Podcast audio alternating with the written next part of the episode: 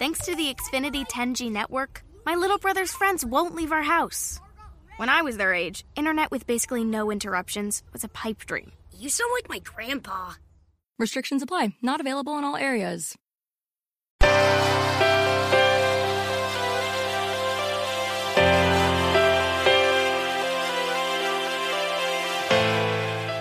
Self Publishing Italia, episodio 70.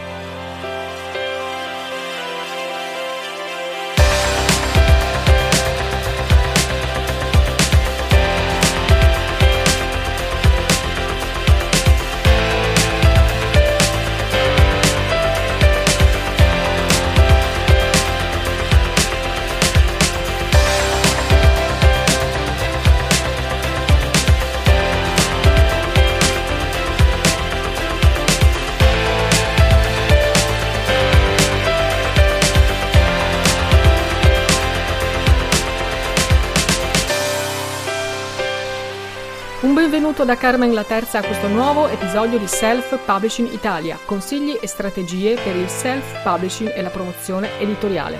Oggi parliamo di self publishing, ma soprattutto mettiamo a confronto il self publishing con l'editoria a pagamento e vediamo perché il self publishing è molto meglio dell'editoria a pagamento. Io dico subito quello che penso, pubblicare con un editore a pagamento è stupido, So che sono molto schietta e molto oh, categorica con questa affermazione, ma è esattamente quello che penso. Nel mercato attuale, con le potenzialità che il self-publishing ci offre, scegliere di pagare un fantomatico editore per pubblicare il proprio libro è davvero da stupidi.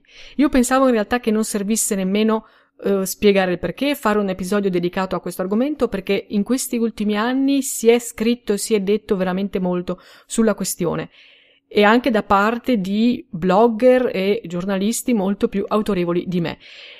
E invece sono qui a fare questa puntata perché io ricevo ancora molte mail di autori in cerca di pubblicazione che mi chiedono qual è la differenza tra il self-publishing e l'editoria a pagamento, si dicono confusi oppure si vantano di avere già pubblicato decine di titoli poi però si chiedono perché non hanno venduto nemmeno una decina di copie e quando io gli spiego che con un editore a pagamento non potevano aspettarsi di più, loro cadono dalle nuvole. Allora sono qui perché secondo me c'è ancora bisogno di spiegare esattamente qual è la differenza tra self-publishing e editoria a pagamento e di sottolineare perché il primo, il self-publishing, è davvero molto molto meglio rispetto al secondo, cioè rispetto al canale dell'editoria a pagamento. Voglio cominciare con un aneddoto. Circa tre anni fa, quando avevo appena lanciato il mio nuovo sito di servizi editoriali, fui contattata da un ragazzo che mi chiedeva se potevo promuovere il suo romanzo. In realtà lui pensava che io lo facessi eh, gratuitamente. Eh, dopo avergli spiegato che cosa potevo fare per lui e qual era il mio tariffario, gli chiesi di poter leggere almeno un estratto del suo libro per capire di che genere fosse e di cosa parlasse. Appena ricevetti il suo allegato, in realtà io non ebbi bisogno di fare chissà quali ricerche, perché il nome stampato in copertina era il nome di un noto editore a pagamento. Ora non voglio dire il nome, chiamiamolo l'editore Tizio Caio. Io comunque sfogliai le prime pagine di quel libro, trovai numerosi refusi nelle prime pagine, frasi sconnesse, uno stile, a mio avviso, un po' uh, infantile. La cosa in realtà non mi sorprese affatto. Voglio comunque dare una risposta a questo giovane e dissi innanzitutto che secondo me, prima di pensare a promuovere il suo libro, doveva innanzitutto farlo seriamente revisionare, perché un libro scritto in quel modo, fosse stata anche la storia più bella del mondo, non avrebbe mai ricevuto recensioni positive. Lui mi rispose che l'editing era stato già fatto dall'editore io in quel momento ho dovuto trattenermi perché ho pensato che se quello davvero era un testo editato, allora chissà com'era la sua versione originale. Mi sono trattenuta, questo non l'ho detto. Allora gli ho semplicemente spiegato che comunque io non promuovevo libri pubblicati con editori a pagamento e quindi non potevo essergli d'aiuto. A quel momento lui cominciò a diventare un po' uh, nervoso, a dare i primi segni di nervosismo, come se io avessi toccato un tasto dolente e, e mm, quasi avessi offeso il suo editore definendolo un editore a pagamento. Io gli risposi che sapevo benissimo che l'editore Tizio Caio, abbiamo detto che lo chiamiamo così, con cui lui aveva pubblicato quel libro, era un editore a pagamento. E lui, tutto seccato, mi disse che c'entra, guarda che il mio libro è stato selezionato. E questa parola, questo aggettivo, lo scandì molto bene, come a farmi pesare il valore del suo romanzo. E a quel punto in realtà non sono riuscita a trattenermi come avevo fatto uh, per la prima battuta e lì mi scappò proprio uh, un'espressione di, di, di sarcasmo, perché dissi eh, selezionato da Tizio Caio. Sì, certo, mi rispose lui molto seccato. Pensi forse perché dal momento che si paga loro pubblichino chiunque? Ecco, eh, io a quel punto sono stata zitta e ho pensato, va bene caro, dormi, dormi tranquillo, rimani nei tuoi sogni, se vuoi ti porto anche il tuo orsacchiotto. Quello però è stato solo un episodio, io lo chiamo l'episodio dell'orsacchiotto, ma è stato solo il primo di una lunga serie. Molti autori ancora oggi non sanno la differenza tra self-publishing ed editoria a pagamento e, una cosa ancora peggiore, credono che sia normale pagare un editore per essere pubblicati. Allora io voglio cominciare da questa considerazione. Pubblicare un libro non è mai gratis.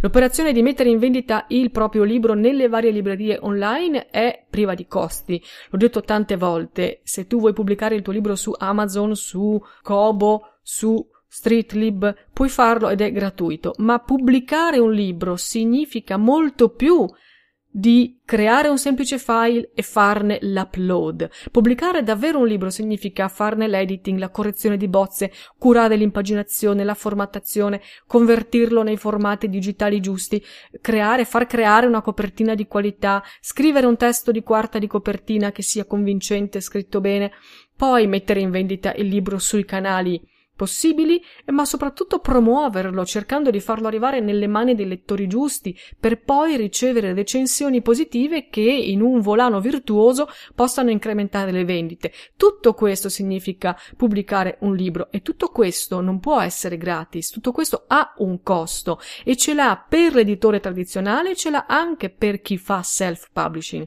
Quindi vorrei che fosse chiaro il principio di base. Pubblicare un libro nel senso globale del termine non è gratis. Ci sono dei costi che vanno affrontati. Gli editori tradizionali lavorano in questo modo, ricevono molti manoscritti, molte proposte, selezionano solo quelli per i quali credono che valga la pena di investire le loro risorse economiche, di personale, di tempo, perché poi pensano che potranno vendere bene quei libri e creare un profitto. Allora, per un editore tradizionale ogni libro significa costi molto alti. Tra l'altro tutti costi da anticipare e poi invece sperare in profitti futuri che rimangono nel dubbio, rimangono privi di qualsiasi certezza. Si chiama rischio di impresa. Ed è giusto che sia così.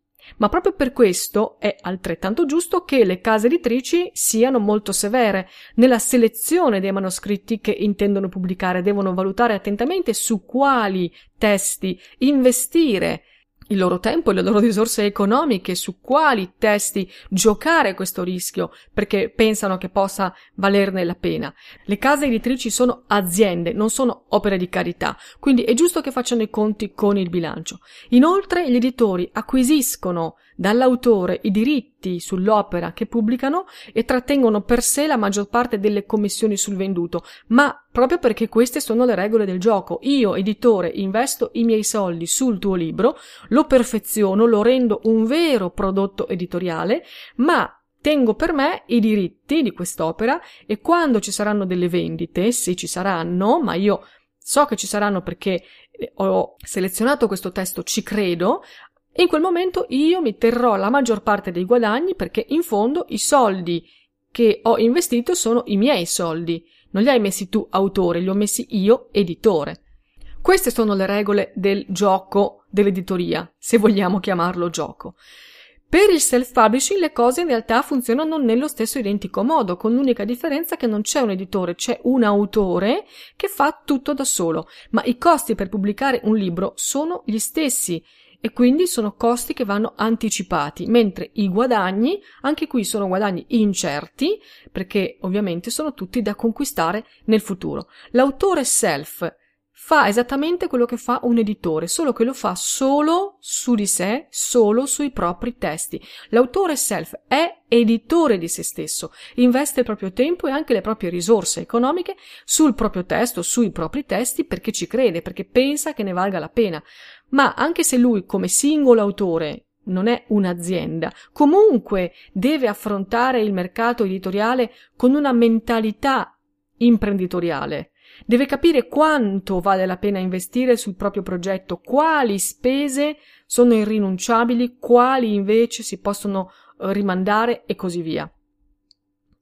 Il termine self-publishing normalmente viene tradotto con autopubblicazione. A me non piace questa traduzione perché per tutto quello che ho detto finora credo che il termine giusto con cui tradurre self-publishing dovrebbe essere in italiano autoedizione, perché fare self-publishing non significa solo pubblicare i propri testi, significa anche e soprattutto curarne la preparazione prima di metterli in vendita e poi la promozione dopo averli pubblicati. È un percorso complesso, è un percorso lungo, articolato, che corrisponde esattamente al percorso che fa una casa editrice. È per questo che mi piace tradurre il termine self-publishing come autoedizione. L'autore self è editore di se stesso. Ma allora tra questi due estremi, da una parte l'editoria tradizionale che si assume il rischio di impresa scegliendo su quali testi puntare e dall'altra l'autore self che diventa editore di se stesso e investe sul proprio progetto. Tra questi due estremi, che posizione occupa l'editoria a pagamento? Ecco, la risposta è molto semplice, nessuna. Perché una casa editrice a pagamento non fa nessun investimento, non si assume nessun rischio imprenditoriale. Una casa editrice a pagamento affronta alcune voci di spesa, è vero, l'impaginazione, la copertina, magari la stesura di un testo di quarta di copertina e poi la stampa. Nei casi più fortunati anche una veloce correzione di bozze, ma sono spese che sono già preventivamente coperte dal versamento che fa l'autore, dal pagamento che fa l'autore. Quindi non ci sono rischi economici per una casa editrice a pagamento, spesso si trovano indicate con l'acronimo EAP. Una EAP non ha rischi economici, anzi ha guadagni certi. La casa editrice a pagamento guadagna dal contratto che fa firmare all'autore e dal versamento cospicuo che l'autore le farà. Per l'autore, invece, pubblicare con un editore a pagamento non è altro che farsi stampare il proprio libro, però a caro prezzo. Ma allora perché ancora così tanti, troppi autori scelgono questa strada, preferiscono pagare un editore per pubblicare i propri libri? Ci sono delle ragioni sicuramente, prima di tutto perché gli editori a pagamento, le EAP, sono veloci nel rispondere alle richieste di un autore in cerca di pubblicazione rispetto alle case editrici tradizionali che ci mettono mesi, a volte anche uh, un anno per rispondere, a volte non rispondono affatto, le case editrici a pagamento rispondono sempre e ovviamente rispondono sempre in modo affermativo, perché ogni nuovo autore per loro è un cliente pagante, un cliente che paga. Quindi rispondono in fretta. Poi sono molto brave a solleticare l'orgoglio dell'autore perché tessono le lodi dei libri, dei testi che hanno ricevuto in visione, sempre che poi li abbiano veramente visti. A questo proposito ho trovato una parafrasi, diciamo così, della lettera tipo che eh, spesso gli editori a pagamento inviano, di cosa dicono e di cosa invece nascondono quelle parole. È un post che ho trovato sul blog Lo Specchio Magico, un blog che non conoscevo e che invece ha un articolo molto interessante su questa questione dell'editoria a pagamento, mi permetto di leggere qui il passo che mi interessa. Immaginiamo che cosa può sentirsi dire un autore quando riceve la lettera di risposta da parte dell'editore a pagamento che accetta di pubblicare il suo libro. Carissimo amico, appena ho avuto per le mani il suo libro ho subito capito di avere a che fare con il libro dell'anno. Per questo gli ho scritto il giorno stesso del ricevimento del suo libro. Che prosa potente, che mirabile chiarezza, che lodevole e laboriosissima ricerca storica. Leggere il suo libro, mi creda, è stato un onore e di questo io la ringrazio. Vorrei che mi vedesse come un padre o un fratello maggiore. Siamo stati fortunati a essere scelti da lei. Ma anche lei è stato fortunato a capitare con noi, con tutti i disonesti e gli incompetenti che ci sono in giro. Pubblicheremo il suo libro, lo presenteremo in una sede prestigiosa, lo distribuiremo in tutte le librerie d'Italia, lo segnaleremo a tutti tutte le televisioni, a tutte le emittenti radiofoniche, a tutti i quotidiani, a tutti i periodici. Cominceremo con mille copie. Purtroppo, come lei sa, per gli esordienti pubblicare è tanto difficile. Sì, indigna anche a noi questa ingiustizia, ma questo è il mercato in Italia, per cui siamo costretti a chiederle un piccolo contributo che ci aiuterà, ma certo non coprirà tutte le spese. Ci occuperemo noi, gratuitamente, per venirle incontro, dell'editing, perché ne converrà con noi. Nel suo libro ci sono parecchi errori, va rivisto, ma noi abbiamo fiducia nelle sue capacità, nel suo grande talento e vogliamo rischiare su di lei, coprendo noi tutte le altre spese. Non le mettiamo però i bollini SIAE perché dovrebbe pagarli lei e non vogliamo farle carico di altre spese. Con qualche migliaio di euro le pubblicheremo il suo libro. Se rinuncia ai diritti d'autore per le prime mille copie, le daremo cento copie omaggio del suo libro.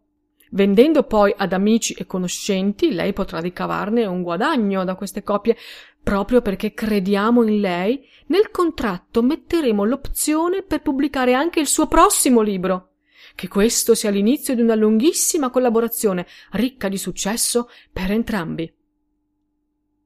Ecco, questo è quello che potrebbe sentirsi dire un autore o che potrebbe leggere in una mail di risposta da un editore a pagamento, ma in realtà cosa si nasconde dietro queste parole? Qual è la verità?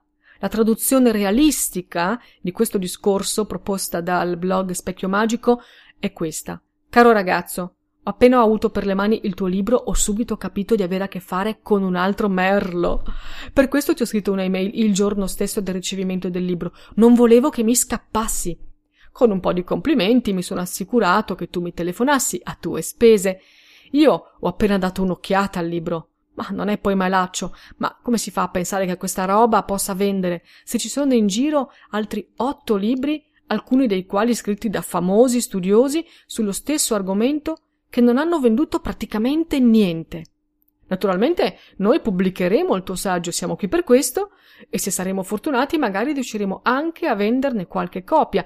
Ci guarderemo bene dal presentarlo in una sede prestigiosa che costa un mucchio di soldi ed è riservata agli scrittori famosi. Lo distribuiremo in pochissime librerie convenzionate con noi in Italia, lo segnaleremo via email a tutte le tv e a tutti i giornali giusto per la forma e poi la posta elettronica costa poco. Cominceremo con mille copie, teoriche. Ne bastano molte meno in verità. Cento saranno tue. Per le altre non si pone il problema, perché non avendo il bollino SIAE, che costa poco, ma la cui presenza potrebbe causarci problemi, il nostro operato non sarà mai verificabile. Con il tuo consistente contributo noi ci garantiremo la totale copertura delle spese e anche un bel guadagno netto. L'editing va via veloce, con il correttore automatico. Inoltre ti legheremo con un contratto esclusivo anche per il prossimo libro, così avremo, in caso di eventuale successo, anche se molto improbabile, un guadagno in più. Ecco, ho voluto leggerti questo pezzo del post di Specchio Magico perché secondo me rende molto bene l'idea di quello che c'è dietro una proposta di un contratto da parte di un editore a pagamento. In realtà l'editoria a pagamento fa leva sull'ego, sull'orgoglio dello scrittore. Infatti nei paesi anglosassoni viene chiamata vanity press. Questo è il motivo di base per cui l'editoria a pagamento ancora è florida e prospera e molti autori preferiscono pagare un editore, cadono nell'inganno dell'editoria a pagamento perché si fanno lusingare e cedono a queste lusinghe. Poi però perché purtroppo circolano ancora molte false credenze che spingono gli esordienti per ingenuità, per ignoranza, ma anche quelli che non sono esordienti in realtà perché sono forse sprovveduti a preferire la pubblicazione a pagamento rispetto alle altre strade possibili nel campo dell'editoria. Secondo me ci sono almeno cinque falsi miti dell'editoria a pagamento che vanno sfatati. Primo, il falso mito dell'autorevolezza. Molti autori rifiutano a priori l'opzione del self-publishing perché pensano che il self-publishing sia da sfigati, mm, passami il termine, e che solo avere il nome di un editore in copertina dia autorevolezza al libro. Io capisco l'aspirazione a essere pubblicati da un editore famoso, è un'aspirazione diffusa e legittima, Posso anche dire che il lavoro di tantissime case editrici medie e piccole è pregevole, fanno il loro lavoro in modo onesto. Però se tu vuoi a tutti i costi che il tuo libro abbia il nome di un editore in copertina, grande, medio o piccolo, allora rimboccati le maniche, mettiti alla ricerca di un editore serio che apprezzi veramente il tuo testo e lo scelga e che investa su di te e sul tuo libro. Però controlla bene, non ti accontentare di un nome qualsiasi soltanto per avere in copertina il nome di un editore, perché un libro pubblicato con un editore a pagamento nella maggior parte dei casi non sarà accettato dai blogger, dai forum, per essere recensito, per essere promosso, proprio perché porta con sé la nomea di un prodotto scadente e non etico.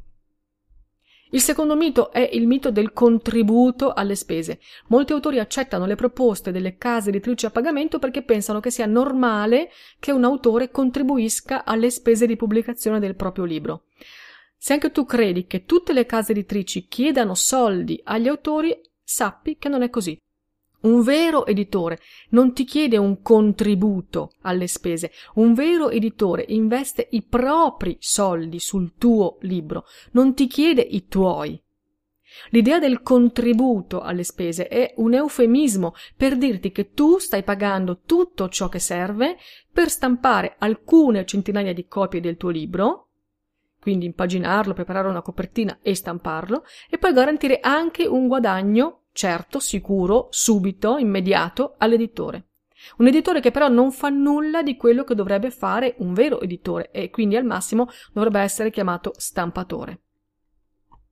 Il terzo mito è il mito della professionalità. Gli autori che firmano i contratti con le case editrici a pagamento vengono lusingati dalle lodi che l'autore spende per il loro testo. Ecco, questa forse è l'unica cosa che l'editore a pagamento spende, perché tanto gli elogi sono gratis. Gli autori quindi vengono lusingati e non considerano che l'editore a pagamento spesso e volentieri quel libro non l'ha nemmeno letto, perché tanto lui lo deve solo stampare, deve farsi pagare profumatamente dall'autore le 100 copie, le 50 copie e basta.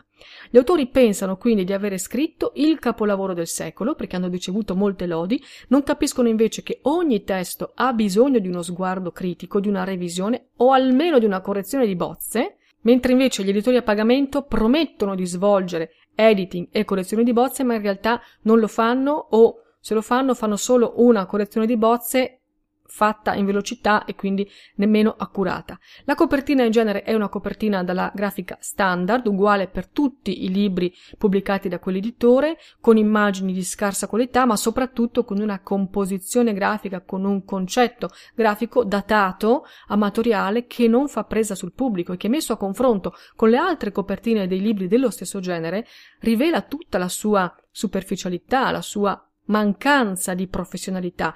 Allora, un prodotto così confezionato è poco di più di quello che era il manoscritto originale dell'autore. Non ha nulla della cura professionale che dovrebbe avere un libro per poter competere con gli altri titoli nel mercato editoriale che, come sappiamo, è un mercato agguerrito. Il quarto mito è il mito della promozione. Alcuni autori dicono vabbè il libro non sarà stato corretto, non sarà stato revisionato, magari la copertina non è un granché, ho dovuto sborsare un sacco di soldi, ma l'editore mi ha promesso che mi porta al Salone del Libro di Torino. La promessa di una promozione su scala nazionale è un altro specchietto che viene usato spessissimo dagli editori a pagamento e che attira gli autori nelle spire di questa modalità di edizione. Ma anche questo è un falso mito.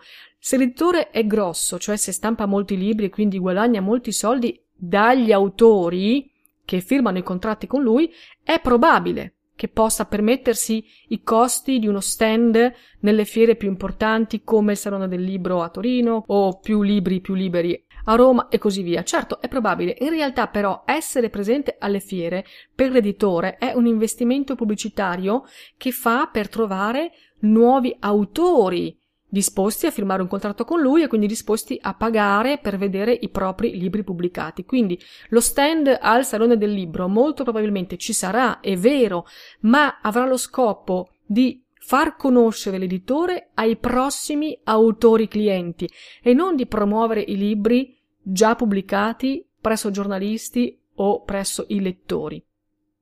E comunque al di là di questa presenza alle fiere di settore che è autoreferenziale, gli editori a pagamento in genere non mettono in atto nessuna strategia di promozione editoriale vera per i titoli del loro catalogo, non diramano comunicati stampa, non cercano di ottenere recensioni dai blog letterari che comunque non otterrebbero, non organizzano presentazioni, niente. Se l'autore vuole promuovere il proprio libro e sperare di venderne qualche copia, si deve arrangiare. Ma del resto, perché l'editore dovrebbe impegnarsi a fare promozione per libri che in fondo ha già venduto? Il guadagno dell'editore a pagamento sta nel contratto con l'autore, non nelle vendite ai lettori.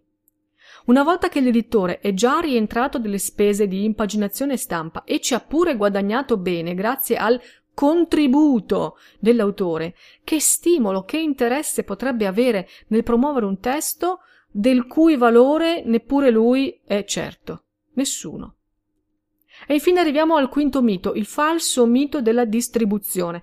Molti autori scelgono di pubblicare con una casa editrice a pagamento perché gli editori promettono che il loro libro sarà fisicamente presente in tutte le librerie d'Italia.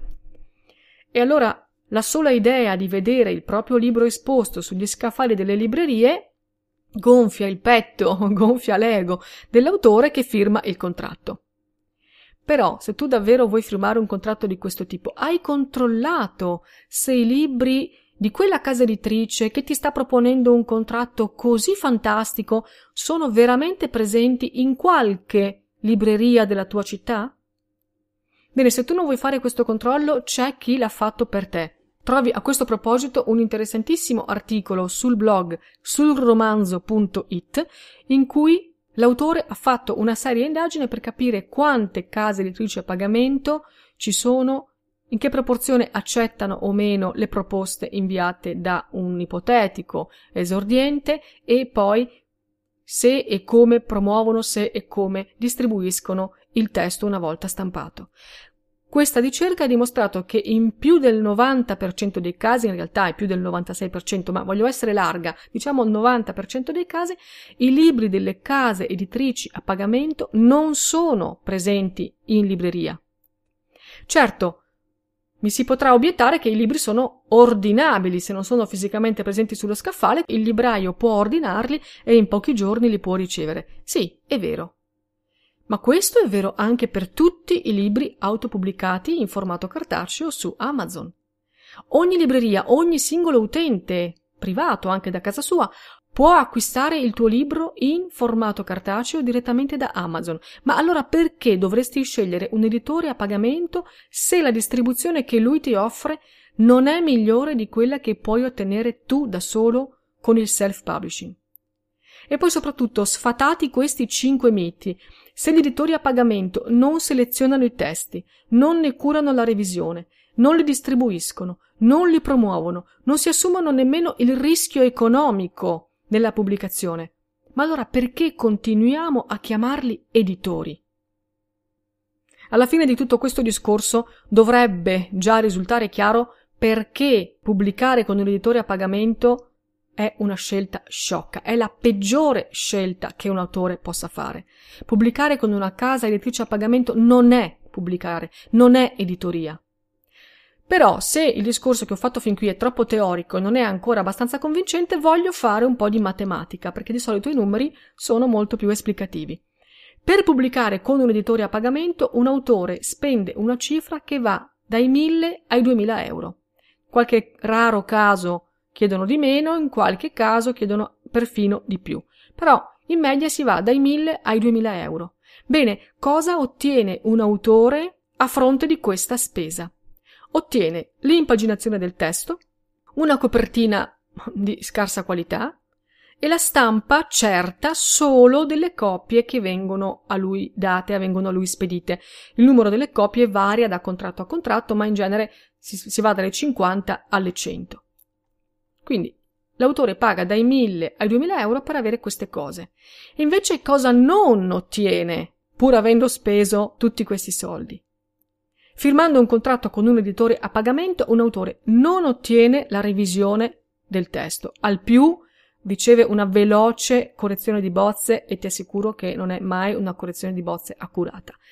Non ottiene l'effettiva presenza del suo libro nelle librerie, come invece gli viene promesso non ottiene alcun supporto alla promozione Al contrario, direi, si vede preclusa la possibilità di promuovere il proprio testo in numerosi blog e forum che rifiutano di promuovere libri pubblicati a pagamento. Inoltre, pur avendo pagato dai 1000 ai 2000 euro, L'autore che decide di rivolgersi a un editore a pagamento cede i propri diritti d'autore, quindi sulle eventuali copie vendute, se mai ce ne fossero, guadagnerà una percentuale molto bassa, di solito inferiore al 10%. E poi spesso nel contratto l'autore firma anche per concedere all'editore anche la prelazione per libri futuri che scriverà. E infine, se già tutto questo non bastasse, Pur avendo pagato così tanto, l'autore non ha nessuno strumento per controllare effettivamente il numero di copie che vengono stampate e vendute dall'editore. L'editore può dirti che ti stamperà mille copie, a te ne spedisce cento, ma tu non hai nessun modo di controllare se poi le altre 900 le ha veramente stampate oppure no. Questo è quello che accade con l'editoria a pagamento. E invece con il self-publishing, scegliendo la strada della autoeditoria, con la stessa cifra, spendendo da 1000 a 2000 euro, un autore cosa può ottenere? Molto, molto di più. Innanzitutto una revisione accurata del testo, affidandosi ad un professionista. Poi può commissionare una copertina di qualità, può far curare l'impaginazione o può farla lui, può pubblicare il libro in tutte le librerie online, sia in formato ebook sia in formato cartaceo e in questo modo si assicura che il proprio volume possa essere ordinato e quindi poi ricevuto da qualsiasi libreria fisica. L'autore self poi autonomamente può stampare attraverso un servizio di print on demand le proprie copie personali, quelle di cui ha bisogno, però pagandole a prezzo di costo e non certo al prezzo di copertina. Poi il suo libro può essere recensito e promosso in ogni blog e in ogni forum, perché non sarà bloccato, non sarà bannato. E infine, cosa più importante, l'autore self mantiene i diritti d'autore sulle proprie opere, quindi può guadagnare fino al 70% su ogni copia venduta e ha il controllo totale sul numero di copie effettivamente stampate e vendute, perché è lui che decide quante stamparne ed è lui che controlla i canali di vendita. Ecco perché il self-publishing è meglio dell'editoria a pagamento. Molto, molto meglio, te l'assicuro. Bene, io mi fermo qui, come avrai capito dal tono della mia voce, questo argomento mi sta molto a cuore. Se tu hai avuto un'esperienza con l'editoria a pagamento, positiva o negativa che sia, raccontamela, mi trovi sul blog librosa.com e come sai ho sempre molto piacere a leggere i tuoi commenti, i tuoi interventi. Io ti aspetto al prossimo episodio di Self Publishing Italia e nel frattempo ti auguro una splendida giornata. Un saluto da Carmen la Terza. Ciao!